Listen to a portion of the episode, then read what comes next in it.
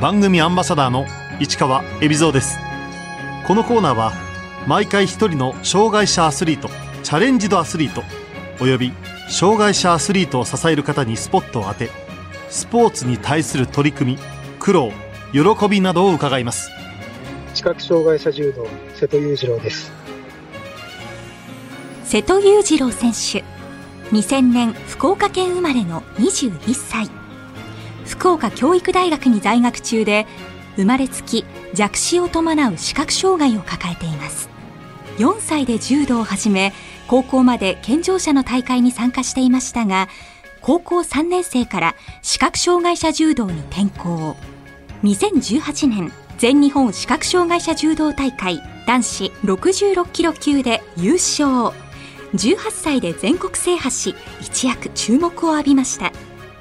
昨年行われた東京パラリンピックでは初出場で銅メダルを獲得。得意の背負い投げを武器に2年後のパリ大会では金メダルを狙います。瀬戸選手の現在の視力は？視力は、えー、裸眼で右が0.07左が0.05でどちらの目も矯正すると0.1に届かないぐらいの視力まで上がります。手元にあるものについては近づければほとんど問題なく見ることができていると思っています4歳から柔道を始めた瀬戸選手きっかけは？4歳の時に少し前に兄が始めまして、それを見て自分もやりたいというふうに言って始めました。その当時は自分が視覚障害だということについてはあまり深く分かっていなかったのもあって、何もそういった面を考えることなく柔道をやっていました。しばらく健常の選手と一緒に戦っていた瀬戸選手。高校3年の夏から視覚障害者柔道に転向しました。その年の年末の全日本の視覚障害者柔道大会で、藤本聡選手に一本負けをして、この選手に勝ちたいというふうに思って、本格的に視覚障害者の柔道を練習するようになりました。藤本選手はアトランタ大会からパラリンピック3連覇を達成したレジェンド。瀬戸選手の前に最初に立ちはだかった壁でした。やっぱりパラリンピック3連覇というのもあって、圧倒的な実力の差を感じましたし、視覚障害者の柔道の戦い方を当時は全く知らない状態だったので、正面からぶつかって何もさせてもらえなかったというのが正直な感想です。最初から組み合った状態で試合を始める以外は健常のルールと大きな差はない視覚障害者柔道戦ってみて感じた通常の柔道との違いは？自分が想像していた以上に間合いが近い、あと体勢が低い、そういった部分でかなり戸惑いがありました。順調に実力を伸ばした瀬戸選手は、2018年暮れ、全日本視覚障害者柔道大会の決勝で藤本選手に初めて勝利。18歳で初の全国制覇を達成しました。大学に入ってトレーニングをかなり充実させることができたので、1年前に戦った時よりも力負けしなくなっていたこと、それから視覚障害者柔道を始めてまあおよそ1年半で、視覚障害者の戦い方が少しずつ分かってきたことが勝因だったと思います。瀬戸選手は現在、福岡教育大学の4年生。大学の柔道部を練習拠点にしています。福岡教育大学に進学した理由は、特別支援学校の教員になりたいというふうに考えていたので、その免許が取れる大学を、地元の福岡教育大学ということで、そこに進学しました。大学に進学しても柔道を続けようとは思っていたので、ちょうどそこに柔道部があって、オリンピックでメダルを取られた楢崎先生が指導されているということで、よりパラリンピックが近くなるというふうに思って練習に励んでいました。2019年東京国際選手権で初めて国際大会に出場した瀬戸選手決勝はパラリンピック3連覇の藤本聡選手との戦いになり見事勝って初優勝を飾りました。東京国際はまず海外の選手と試合をした経験がほとんどなかったのでまずその経験を積もうという思いで臨みました。で最終的に決勝は藤本さんと戦うことになったので、そこでまた全日本に引き続き、2連勝することができて、対戦成績がそれで2勝2敗となったことで、より藤本さんと肩を並べるところまでもう少しかなというふうに、そこにも大きな自信になりました。しかし、その後アゼルバイジャンで行われた大会は2回戦で敗退。カザフスタンで行われた大会も3位。遠征試合では外国人選手たちの厚い壁に阻まれました。まずは外国人選手の戦い方が日本人にはない特徴が多くあったこと、えー、組手が変則的であったり、捨て身技が多かったりという部分で、え、かなり戸惑ったこともそうですし、コンディションの調整だったり、体重調整だったり、まあ、そういった海外での試合慣れという部分もまだまだできていなかったのもあって、あまり思うような結果は残せませんでした。西アジア、旧ソ連地域はかなり強い選手が多く、体の作りから大きく違うと思います。視覚障害者柔道の場合、パラリンピック出場は国際大会でのポイントと世界ランキングで決まります。ところが2020年は全ての国際大会が中止となりました。大学の柔道部部活動全体が停止になっていたので自分自身でランニングなどは行っていましたけれどほとんど柔道着を着ての練習ができてない状況だったので勘みたいなえものが鈍っているような気がして、そこがまた不安でした。技というよりは、え自分の試合を見て、イメージトレーニングだとか、モチベーションを上げるっていうことに、え動画を使っていました。2021年5月、アゼルバイジャンで久々に国際大会が行われ、その結果と世界ランキングで、瀬戸選手は東京パラリンピック出場の切符をつかみました。その大会で初めて海外のランキング上位の選手と試合をする機会があって、負けてしまいましたけれど、大きな自信にもなりました。最後まで代表の座を争ったライバル藤本選手からはパラリンピックに向けてのアドバイスと激励を受けました技の入り方だとか体の動かし方っていう部分もそうですしパラリンピックの後、その年の11月にまた全日本の試合が予定されていたので、えー、うかうかせたらまた全日本で倒すからなというふうに、自分としてはそれを激励というふうに捉えて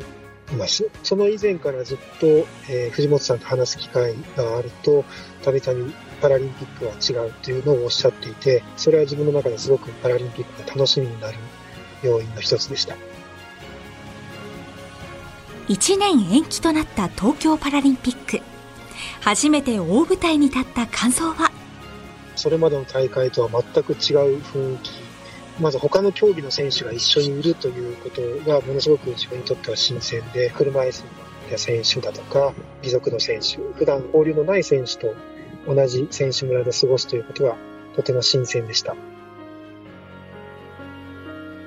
そんな雰囲気の中、瀬戸選手は1回戦で一本勝ちを収めましたが、続く準々決勝でウズベキスタンの強豪に合わせ技1本で敗れてしまいます。1回戦はその後すぐ2回戦があるっていうのは分かっていたことなので、なるべく早く決めたいと思っていたところに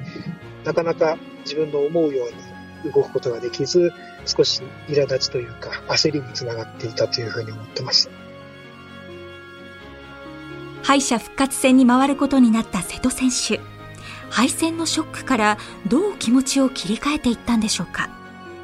準々決勝が終わった時点で敗者復活戦まで少し時間が空いたこともあって一回気持ちをリセットして次の試合はどういうふうな戦い方をすればいいのかというのを改めて冷静に確認することでしっかりと気持ちを切り替えて次の試合に臨むことができました。敗者復活戦の初戦は大内刈りで逆転勝ちを収め3位決定戦に進出した瀬戸選手銅メダルがかかったこの試合瀬戸選手はジョージアの選手に先に技ありを取られてしまいます自分の迂闊な攻撃が原因だったので本当にやらかしたというふうに思ったんですけれどその時もまだまだ時間があることは分かっていましたし、賞賛があったので、落ち着いて試合を続けることができました。瀬戸選手は大内刈りを積極的に仕掛け、相手が警戒する中、内股すかしで一本。逆転勝ちで銅メダルを決めました。そんなに綺麗に回るとは思っていなかったのもあってびっくりして、で、ただ一本だったので、ものすごく嬉しかったんですけれど、ただ、あの、まだ畳の上ではあったので、大きく喜ぶこともなく、しっかりと畳を降りることをまず考えていました。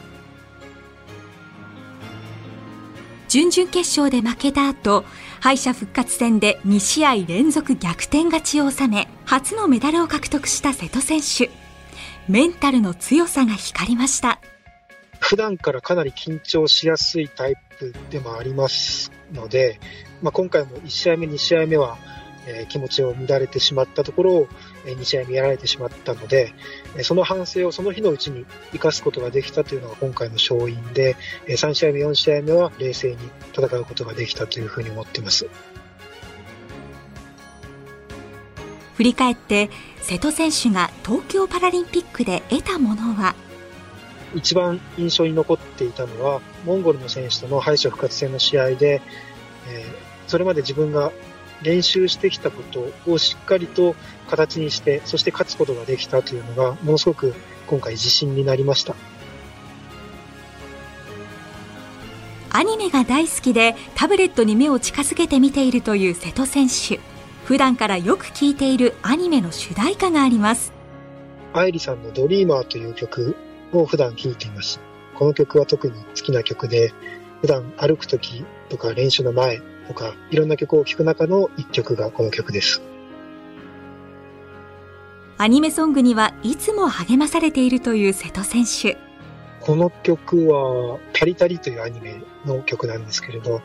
合唱部を作るところから始まって、で、歌っていく、えー高校生の部活系のアニメです。やっぱりアニメはよく見ますし、ストーリーとまたマッチした曲で、ものすごく心に来るものが多くあるので、結構アニソンは好きです。この春、福岡教育大学を卒業予定の瀬戸選手。4月からの進路は、将来的には特別支援学校の教師になりたいというふうに思っているので、えー先生を目指して今も勉強を続けているんですが、えーパリのパラリンピックの出場を目指して、えー柔道もしっかりと両立できる環境を探しているので、今後は大学院の進学も考えています。2年後のパリパラリンピックでは金メダルを目指す瀬戸選手。しかし、パリ大会からは全盲の選手と弱視の選手が分かれて戦うことになり、階級も統合。瀬戸選手が戦っている66キロ級はなくなります。階級は73キロ級に